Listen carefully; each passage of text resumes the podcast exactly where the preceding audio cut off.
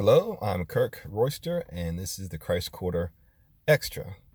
Today I want to go over John chapter 15, verses 1 through 6. And the King James Version reads as follows I am the true vine, and my Father is the husbandman. Every branch in me that beareth not fruit, he taketh away. And every branch that beareth fruit, he purgeth it, that it may bring forth more fruit. Now ye are clean through the word which I have spoken unto you. Abide in me, and I in you.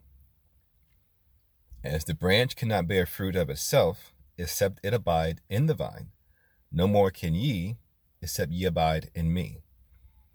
I am the vine, ye are the branches. He that abideth in me, and I in him, the same bringeth forth much fruit. For without me ye can do nothing. If a man abide not in me, he is cast forth as a branch, and is withered. And men gather them and cast them into the fire, and they are burned. Here, God is the gardener, Jesus is the vine, and we are the branches. Jesus is saying here that if we branches produce fruit, then we are purged. In other words, we're pruned, so that we will be able to produce even more fruit. Jesus also says here that those branches that do not produce fruit will be taken away. What does this mean? Does it mean that if I'm not a deacon or singing in the choir or doing something productive in church, that God will throw me away? No.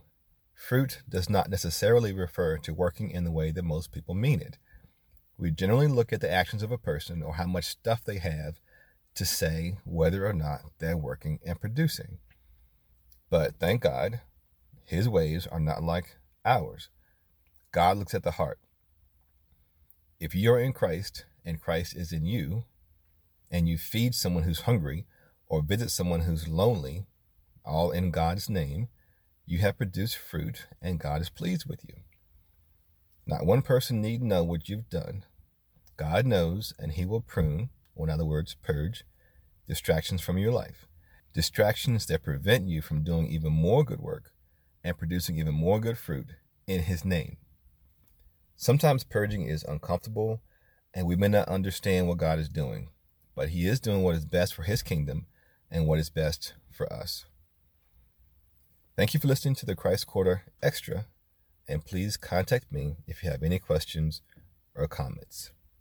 Thank you so much.